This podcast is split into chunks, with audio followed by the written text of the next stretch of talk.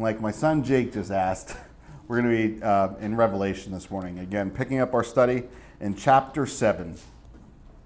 Uh, as we know, the series is called The Time is Near. And I think the more we look around, we should realize that the time is near. The time is near. But the title of today's message, as we hopefully will cover all of chapter seven, is A Great Multitude. A Great Multitude. And I've been reading through Jeremiah again uh, in my personal time at night. And uh, I was reminded as I read this these verses the other day of our study in Revelation, uh, specifically of the four horsemen, and just to seeing that this pattern of things that God does sometimes. In Jeremiah fifteen, uh, verses one through four, uh, the first part of verse four, and this is actually from the complete uh, Jewish version, so it's not um, it's not one you want to do a word study on, but I think it's a good translation. It says, "Then Adonai said to me," being Jeremiah, "even if Moses and Samuel were standing in front of me, my heart would not turn toward this people. Drive them out of my sight. Get them out of here. And when they ask you where they should go, tell them that this is what Adonai says. Those destined for death, to death. Those destined for the sword, to sword. Those destined for famine, to famine. And those destined for captivity, to captivity." Imagine if that was what the word of the Lord gave you. That would be some tough word to deliver, right? He goes on and says, "I will assign them four kinds of scourges," says Adonai. "The sword to kill, the dogs to drag away, birds in the air and wild animals to devour and destroy. I will make them an object of horror to all the kingdoms of the earth." And we'll see that the world system becomes an object of horror to all the, to all the merchants of the, of the world later on in Revelation. But we see that God, even his own people, when their hearts were hardened, even his own nation, when they wouldn't listen to him, when they didn't obey to him, there came a point when God said, the word for them is death, captivity, famine, and worse. That if you're not going to listen, if you won't even heed my warnings and you continue in sin, there's only one end. And it's not my fault. It's destruction. But in Revelation, we remember John, the Apostle John, being older, was exiled to the island of Patmos. Uh, he saw Jesus revealed in glory. That's what Revelation is. It's the revelation of Jesus. We get to see Jesus for who he really is in eternity, in the heavenly realm. Not just some wise man, not just some teacher of God, and more so, not even just a person who died on the cross for us, even though that is a culmination of many things. We get to see him as he is revealed, God, all-powerful, strong, and mighty. We remember the seven churches, lampstands, the messages to the churches, uh, the seven spirits of God. We saw that scroll that was written on both sides. It was sealed, seven seals, and no one in heaven and earth or under the earth could open it. And John wept. But that the Lamb who appeared to be slain, who was in the midst of the throne, he could open them. And then we remember that he began to open them. As we study, the first four seals were the first four, quote-unquote, horsemen of the apocalypse that even society knows about. The first, the white horse, with a rider and a bow and a crown. Two, a fiery red horse with a rider with a large sword. If you want to know more about this, go back to our previous study and listen to that. Three, there was a black horse with a pair of scales. And four, a pale green horse, uh, a corpse color like death. We went, last time we saw about the fifth seal, that martyrs, people were slain for the word of God and their testimony. They're given a white robe, and they're told even to wait a little while longer until their number is complete. And that really speaks that sometimes we must wait for the answer or deliverance that God has for us because the bigger picture isn't complete yet. Maybe our time has come, we've been martyred or we've been put in a situation, but God is doing something bigger than just what's going on with you and me personally. And sometimes we have to wait, and these martyrs had to wait for the, all the murderers to be brought in. We saw the sixth seal, the signs in heaven, that God showed that he had power over the earth, power over heaven. We saw a great earthquake, the sun turned dark like sackcloth, the moon like blood. We discussed maybe ways that this could happen, whether it's supernatural and just simply God darkens it, or whether it's from an event on earth, uh, like uh, some you know smoke billowing out of the earth or an asteroid hitting. Um, it could affect all these things, but also stars of the heaven fall, that we see that they fall. Even we, we read, um, you know, the allusions to this about even when Satan fell, you know, perhaps in the timelines, the way these things line up. Uh, and then the sky recedes like a scroll. We know that that happens at the end, which again leads me to believe that these uh, initial things sometimes talk of a larger picture of the whole period of tribulation, and then the later judgments come in and zoom in and give us a more specific outline for it. Uh, but we have to remember that John is seeing, John from two thousand years ago, who's long since passed, was taken up to heaven and seeing future history, future even to us. This stuff hasn't happened even for us yet, two thousand years after John. I believe it's soon, but when he's in heaven, he's able to see future history as it is presently happening.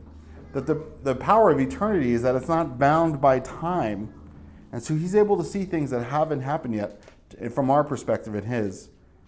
And so he's he's shown the future. He's, in fact, in a sense, brought to the future and shown what happens there.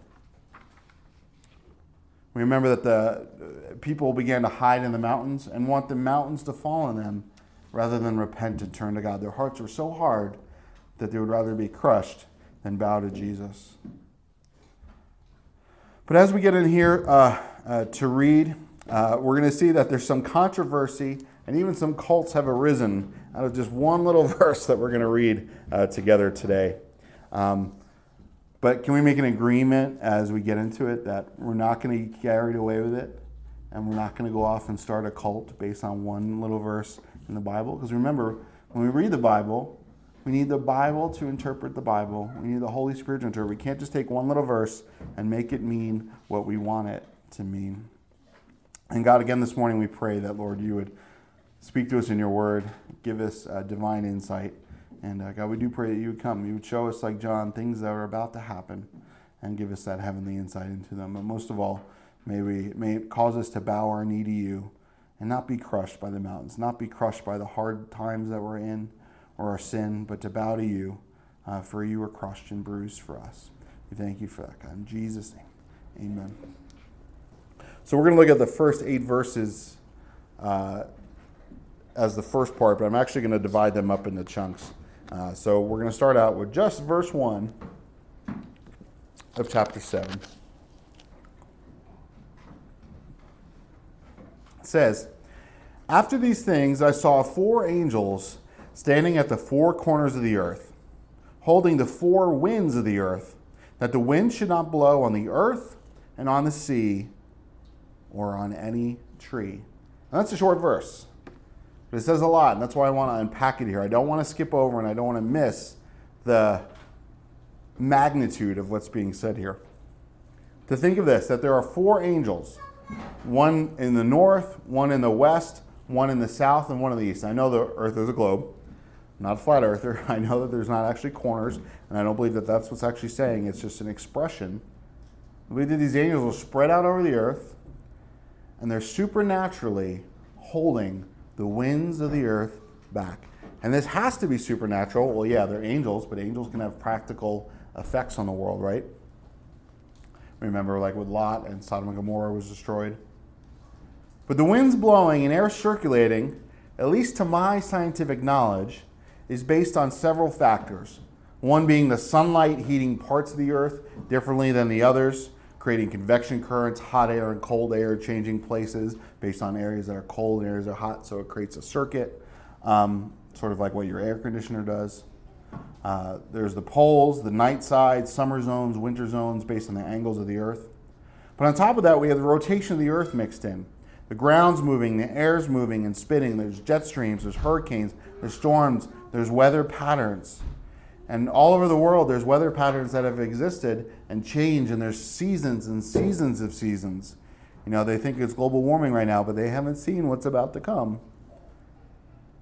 And even here, in uh, where we are in Montana, we generally get storms that blow from the west, or sometimes come up from the southwest, blowing a little north here in the summertime.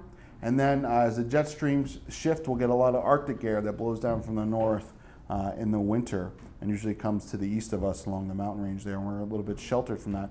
But it's kind of, you can kind of, once you've seen it for a while, you begin to see these patterns happen. But all of this, all over the world, will stop. These angels are going to hold all of the wind. Imagine if no wind was blowing.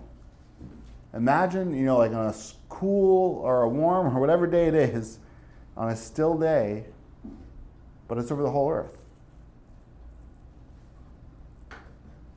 You know, if there's still airplanes flying, they'll probably make uh, their their times of destination will be different because they won't be having the jet streams and everything. What would happen to the clouds? What would happen to the weather? What would happen to the temperature on the earth? Pollen wouldn't even be able to be spread. Plants couldn't germinate. I mean, I know bugs do it, but the wind also does it as well.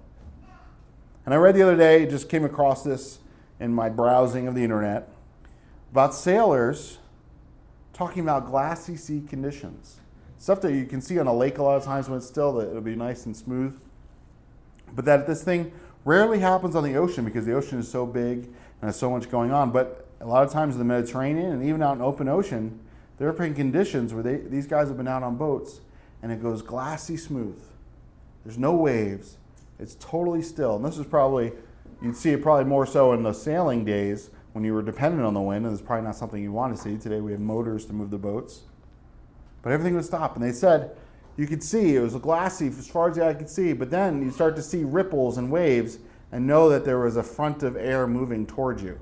Kind of reminds me of being at an amusement park, and it was kind of an overcast day when it rained. You hear screams from the other side of the park as the rain began to fall, and the screams would get closer and closer as the rain began to fall uh, across the park. And the same thing here with the wind. It'd be glassy smooth, and then you see the wind. But in this time, the whole place is going to go smooth. These waves are churned up by the wind in large part.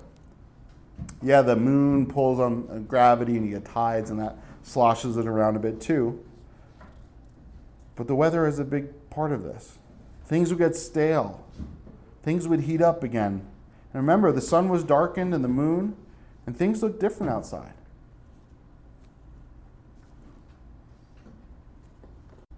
Again, all this is going to stop. Well, that's unbelievable. Well, yeah, it's not going to happen naturally. It just can't just happen. The, uh, the world system is moving.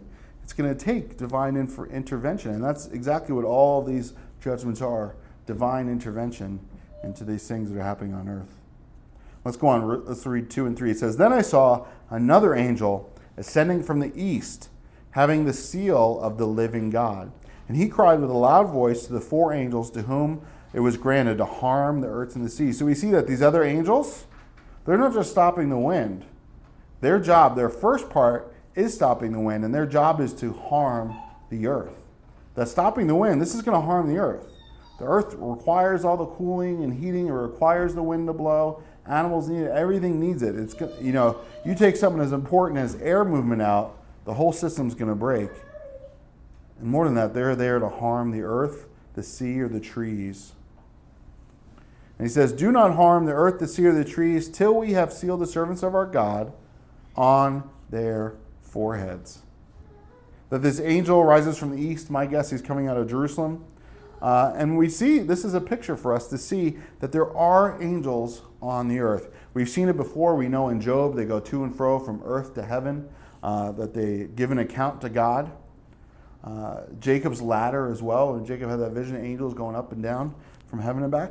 That angels are God's servants, and they're here, whether we know it or not, doing things on the earth, that there's powers and principalities at work, the Bible says, that we can't see, that affect nations, that affect spiritual things. When you're praying for something, you may be praying for months, like Daniel, and it's not answered because there's a spiritual battle going on. And again, I know that sounds crazy. To a practical person, you can't understand the spiritual things. The man of the flesh can't understand the things of God, the Bible says, but I guarantee you this is true. This is happening. We begin to even see it, that in our day and age, even with people who don't believe in God will start to believe in little green men and creatures from other planets coming down and U F Os. Well, I say, you don't need to believe in that. The Bible already explains to you what all these phenomena are. And they're becoming more and more visible in our day. But here, uh, they're dispatched to, to precise locations on earth for a precise job. And God's saying, this is time to go. Now, I don't know if God is allowing evil angels to work or if these are God's warrior angels and He's dispatched them in this thing. I don't know how this how exactly that plays out. But this angel that rises from the east, this guy is the boss. This guy's in charge. But the main goal here is not the destruction of the earth. It's to make sure that the believers during this time are protected.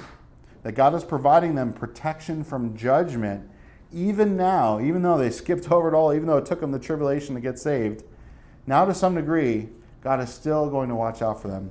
He's going to seal them. This angel is going to go around and mark them with the mark of their God. That way, just remember, if you remember in Passover, they had to mark their doors, right? And the angel of death passed over the houses that had the blood on the doorpost. In the same way, these angels who are out to destroy the earth are not going to harm these people directly. They may face other consequences from the earth, but these angels are going to go out and mess around with the earth. Got to make sure that God's people are marked first, that they can be taken out. And I think it's interesting that these people must also be marked, just as the followers of the Antichrist themselves will receive a mark in their in the hand or their forehead. The believers get the mark on the forehead.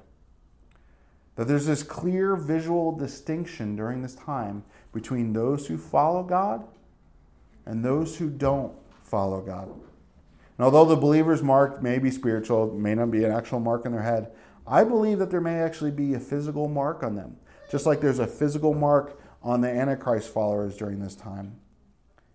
Because again, when we look at these end times, we're back to a very visceral time in future history when things that are spiritual are becoming very visual. Things that were once hidden are now being made revealed.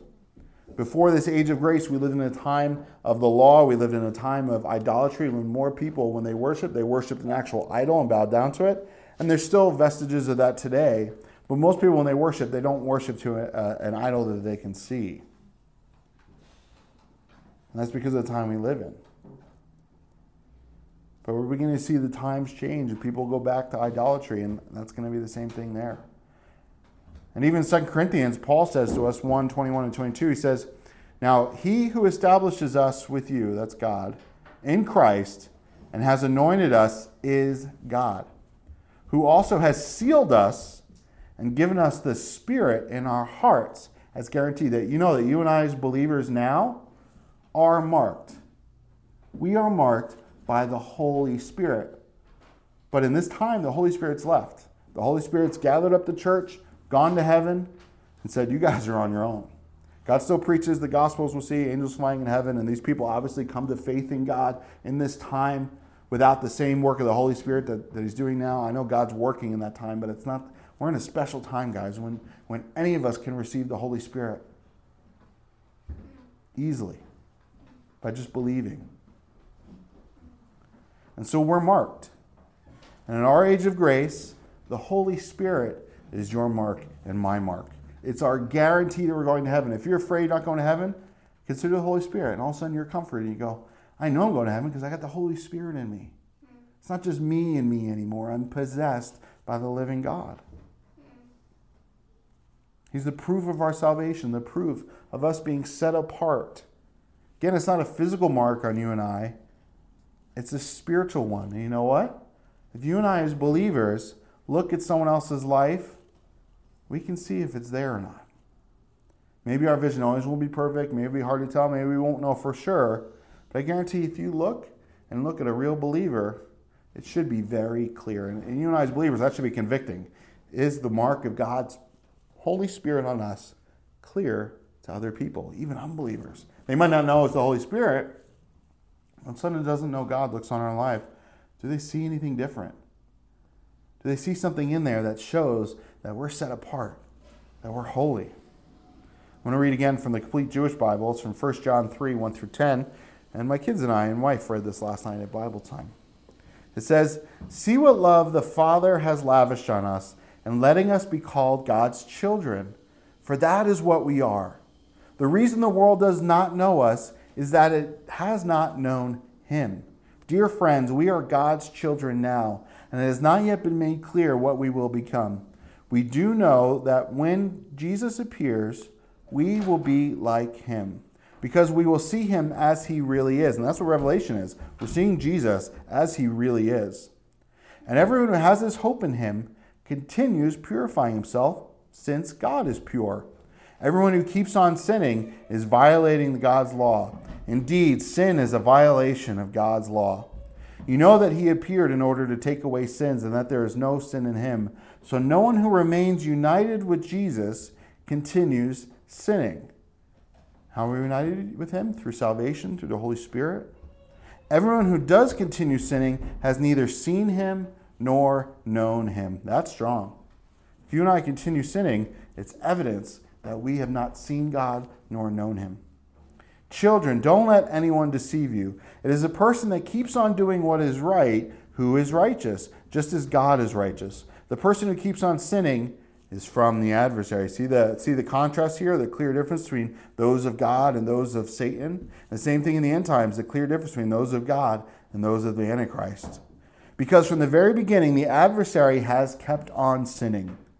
It was for this very reason that the Son of God appeared, to destroy these doings of the adversary. You know that anyone who follows Satan, they're going to keep sinning. They're never going to do anything righteous. Even the things that look righteous in the world's eyes are sin.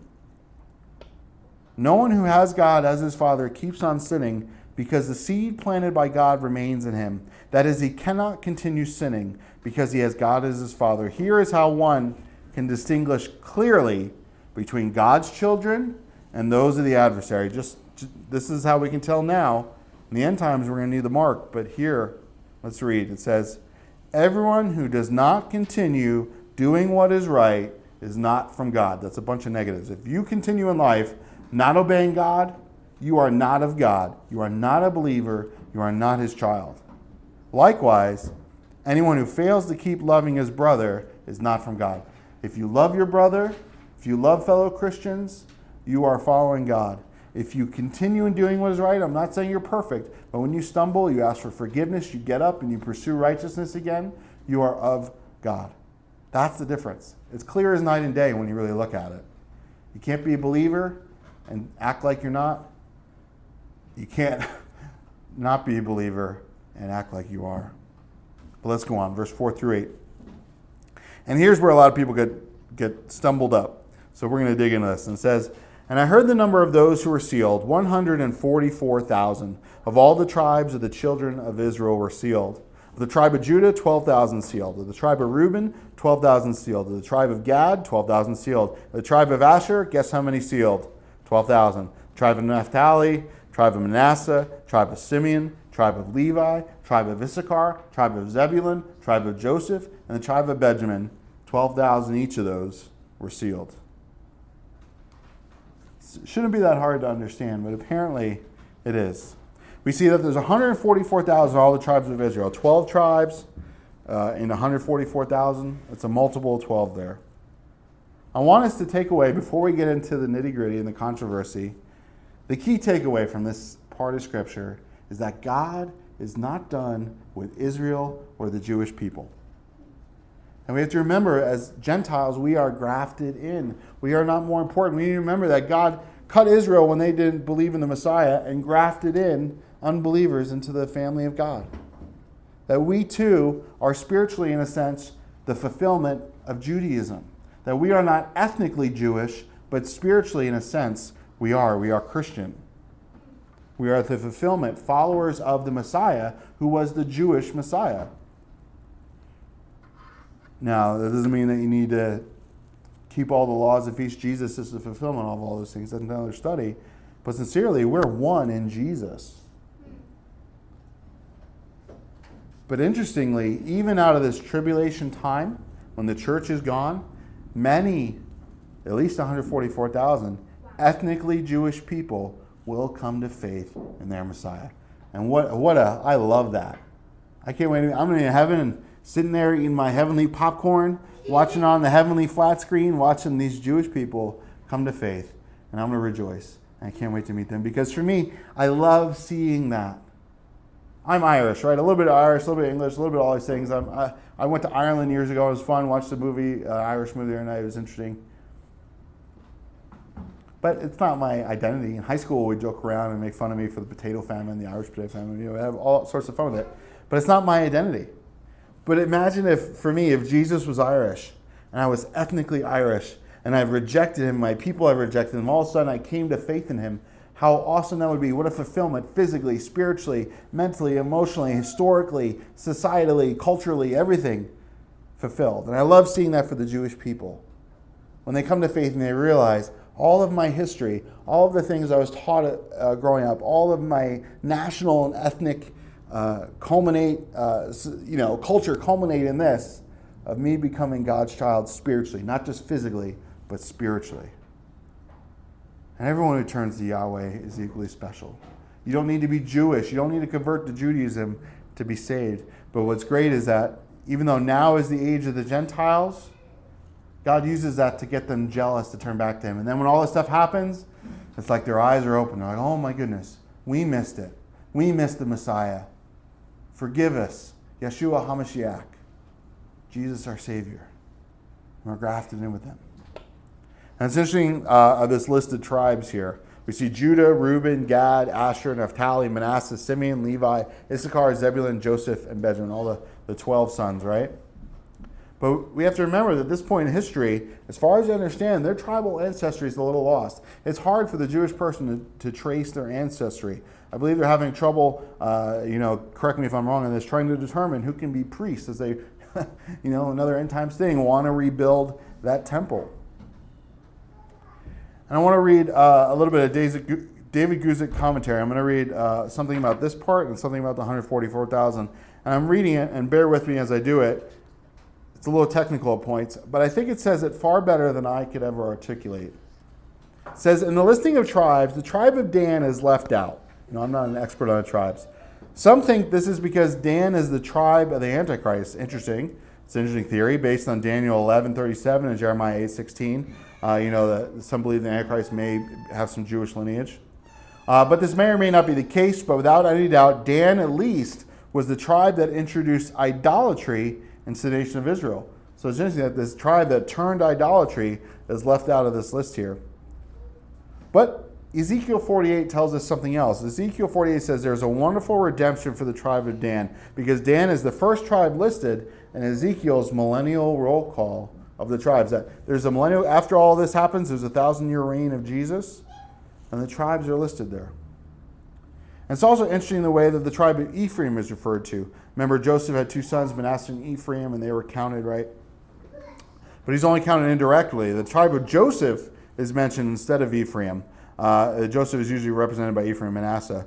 Uh, but Manasseh is mentioned, and by elimination, tribe of Joseph must mean the tribe of Ephraim, but not by name. And perhaps because of Hosea fourteen, Ephraim was slighted because the tribe of Ephraim also associated with great idolatry. We have to remember, this is the end times, that this is the greatest idolatry ever when we worship, well, not me, but people of the earth will worship the Antichrist as God, as a man who ascends to heaven, uh, possessed by Satan, is God.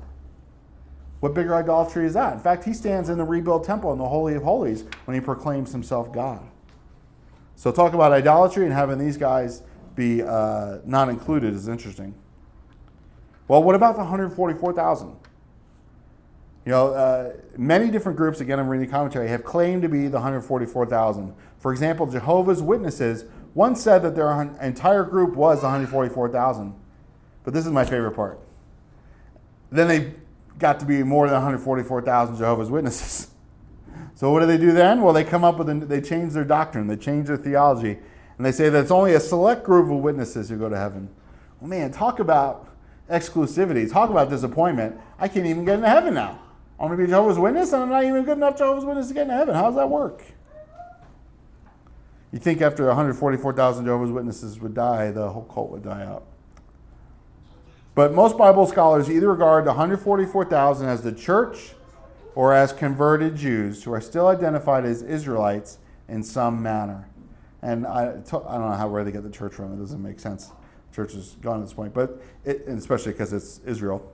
But it's an important issue, because if they are a symbol of the church, and the church is definitely in the Great Tribulation, but sealed for survival through the Great Tribulation. That's what God's doing, is protecting them through this time, just like He protected Noah through the flood, right?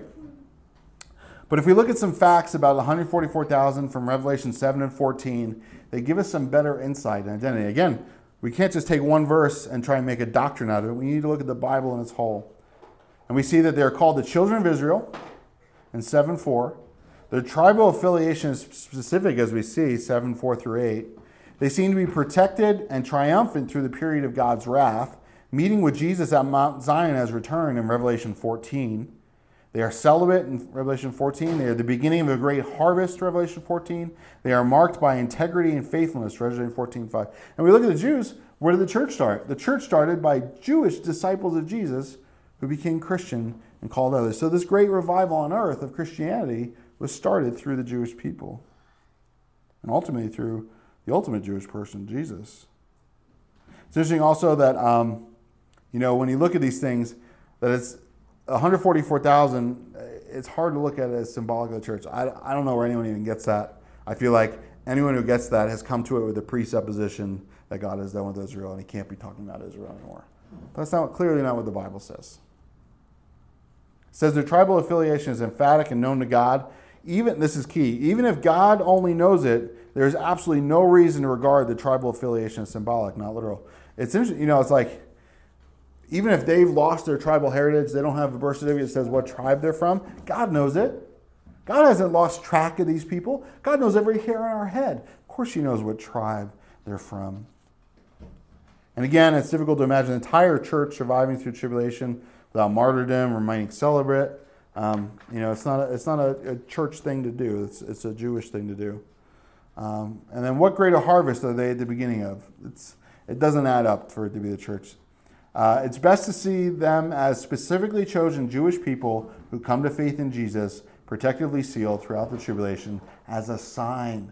Just like there are signs and wonders in the heavens, God's also doing signs and wonders among his people. That the whole earth, all of creation, groans for his coming, and all of creation is going to be used as a sign of Jesus, the Messiah, God, the one and only. And they are beginning of the harvest, the salvation of Israel, seen in Romans and Matthew.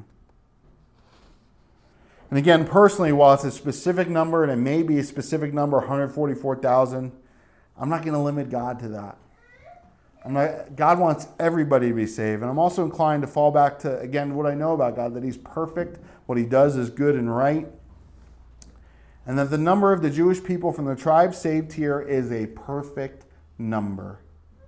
It's a perfect fulfillment, showing that they are perfected in him, protected in him, no matter if it's one, one hundred forty-four thousand, or a million. I don't know. But remember, Earth's population is decimated in these times.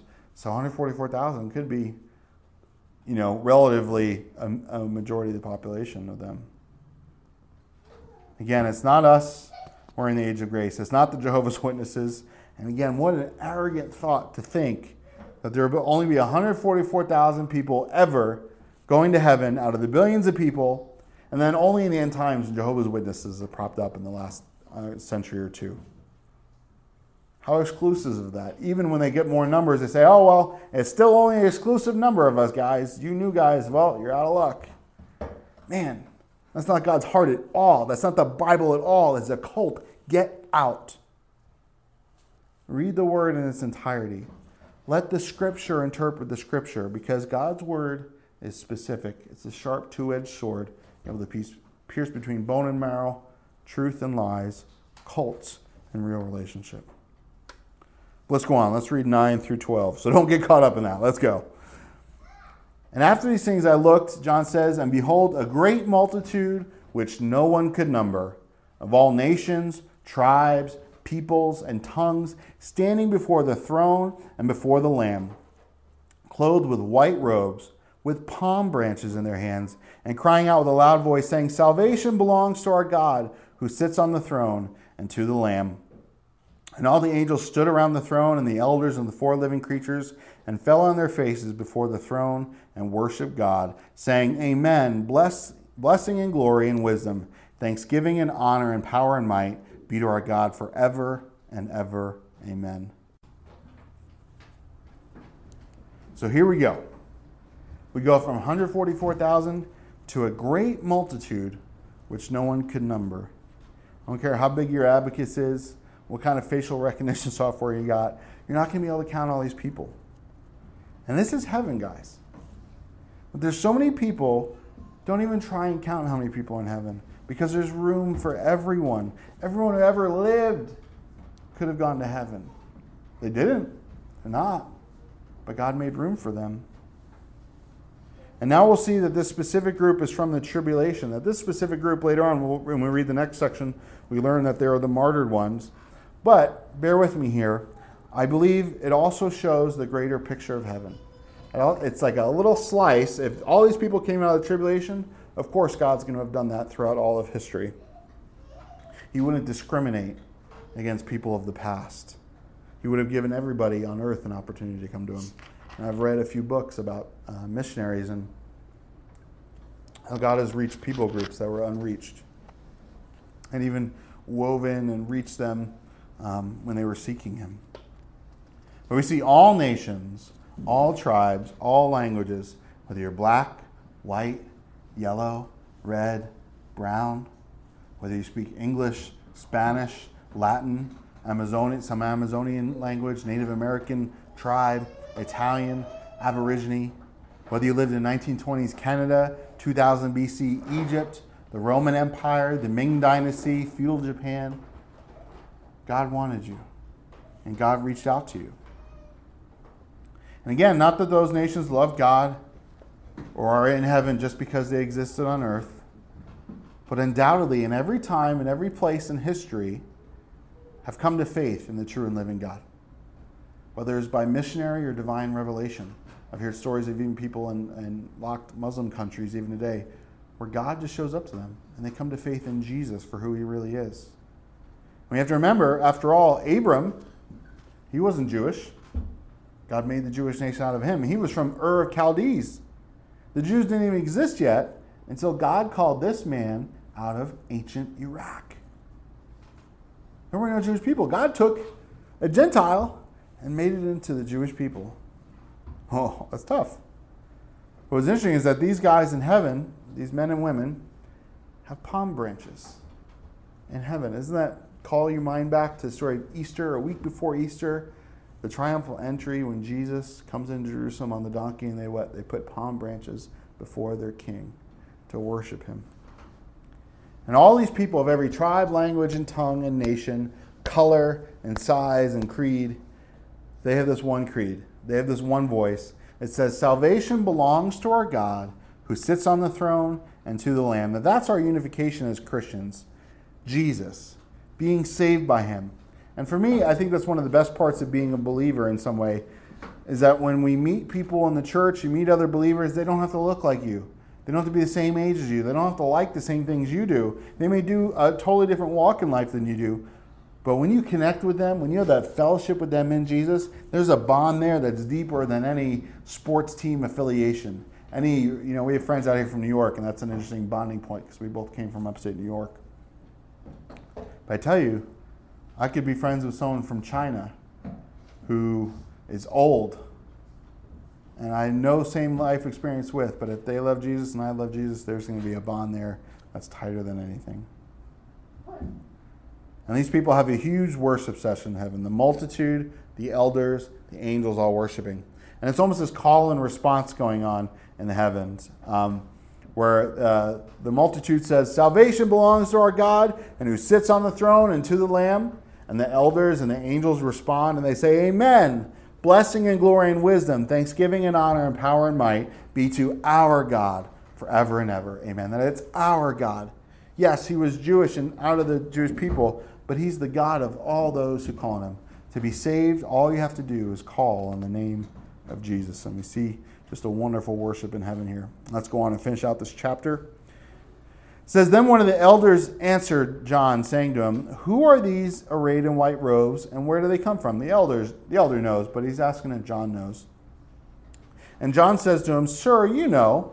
So he said to me, these are the ones who came out of the great tribulation and washed their robes and made them white in the blood of the Lamb. I love the power of the blood, that it doesn't stain red, it makes white. Uh, you know, I spilled some of my uh, Mio water in the car yesterday, and it got Ash's cup, and it could possibly stain something, but God's blood doesn't stain, it cleans. And fifteen, therefore they are before the throne of God and serve him day and night in his temple, and he who sits on the throne will dwell among them. They shall neither uh, hunger anymore or thirst anymore. The sun shall not strike them, nor any heat. For the Lamb who sits, who is in the midst of the throne, excuse me, will shepherd them and lead them to living fountains of waters. And God will wipe away every tear from their eyes. What a promise. And I love in the beginning how John doesn't assume anything here, that when uh, the elder asks him what he's seeing, if he knows what it means, John doesn't go, well, you know, I think it's this. He goes, sir, you know. John doesn't want any assumption, any explanation from his own mind, his own heart about the heavenly things he's seeing. He wants the heavenly answer for the heavenly visions. You know what? So should you and I. When we come to the scripture, we should not try and read into it. We should not make it say what we want it to say, what we think it says. We need to ask God. When I study, when I preach, I ask God, show me, Lord. Teach me. And I don't always get it right, but there's things that God shows me that I didn't see on my own. There's things that God uh, reveals that is clear with scripture. Whether we're listening to a message or coming to a, our own study together in our own time or even together here. But we see clearly here that there's a different role for the tribulation state in heaven. That the people who are martyred, who get the robes, just like the twelve thousand Jews, they're in their own sort of group here. And they serve God before the throne day and night in his temple. Now, there's no night in heaven, but it's kind of saying all the time. That these people are equally in heaven, just as happy as anyone else, just as fulfilled as anyone else. But I believe that since they waited until the end, they passed by the age of grace, and it took them this harsh discipline and fear of death to come to them. They have a little bit of a different role in heaven. One of service in heaven, while ours is more of a role of rest. But their service, like the priest, is meant to be restful, though. And I don't want to dig, I don't want to get this one verse and make a big doctrine out of it. We just talked about that, right? But th- that's sort of the impression that I get here from the scripture.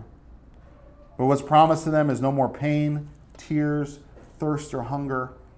That all these trials that they were going through in tribulation, of the tribulation, are over. They're in heaven, they're protected, they're shepherded, and they're cared for forever. And that's our hope in heaven. Is that anything we're going through right now will be over. Like, I mean, in America, as tough as things are getting, it's not that tough on the grand scale. I'm not saying it's not hard, I'm not trying to belittle it for people going through things. But even if it's really hard or not so hard, we have the hope of heaven that one day it's all going to be over. We're not going to pay taxes, worry about paying our bills, and do all those things. Or be persecuted, or hungry, or burned by the sun. But you know what? You and I do not want to be around for what's coming. You don't want to be around for the tribulation. You know what? This is what woke me up and brought me back to Jesus. Was seeing the things in the world, my dis- my discontent in the world, my depression, my struggle with sin, and, and remembering back to the Bible and God convicting me and showing me that what I was doing was wrong and that the world was coming to an end. As I began to reread Revelation and read uh, the Left Behind books, it became clear that it was all coming together, that the world was all getting ready for the end. That the systems were all being set up for the Antichrist, one world government. The cry of the world was for it. And this was nearly twenty years ago, seventeen years ago.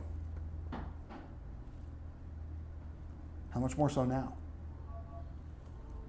It was clear to me that I wasn't going to heaven, that all this stuff was about to happen. And it brought me to faith in Jesus.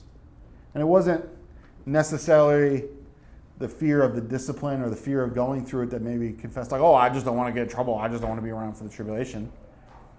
It was exciting seeing that the Bible was coming true before my very eyes. But what really got me was that, you know what? I know that Jesus is real and it is who he is. I know that I'm sinning and I don't want to do it anymore. I want Jesus. I don't want to be around for the, for the revelation.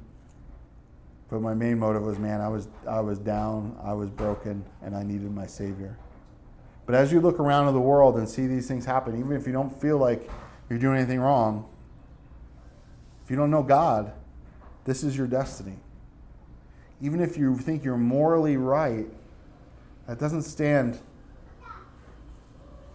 in place of Jesus' rightness and holiness. He's holy. He's right.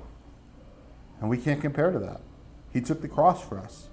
So if that's you, and you know that you're not going to heaven if you were to die today, would you pray this prayer with me? Lord Jesus, I know you're real. I've been denying it for a long time. I've been thinking the things that I do are good enough. Maybe I've even believed that there's no right or wrong, but God, the more I go on and the more I hear, the more I think about it, it's clear that there's a right and there's a wrong. And more than that, that you are the only one who's right. and only one who's holy. God, forgive my sin. Make me your child. Help me follow you in these days that are hard. Help me trust you and learn your word. Teach me the difference between right and wrong, and help me to live rightly and teach others as well. Thank you, God, for forgiving my sin. In Jesus' name. Amen. And if you've prayed that prayer or something very similar, know that you're saved. Know that you have the Holy Spirit as a guarantee. God, would you fill anyone who's prayed that prayer, whether here in this message or elsewhere, fill them, God, that they would have that guarantee and know that they're safe and going to heaven, and give them the strength to walk righteously. Give us all the strength, God, as these days get harder and darker and the difference between right and wrong becomes so clear that those who are doing right will be persecuted even in our land. Be with those in China and elsewhere in Asia and uh, Islamic countries. Give them strength and bring their captors to know you. God bless our family and our friends. May they all know you and follow you and trust you. And come soon, we pray. And God, uh, let all the number be counted, that you can come back and call us home. Look forward to that day. Thank you, God, for your word, and we can trust it. Uh, and we bless your name. In Jesus' name, amen. So may God bless you and keep you, and his face shine upon you forever and ever. There is a vineyard of the Lord. There is a vineyard for our soul. With all our troubles left behind, and oh, we drink first light until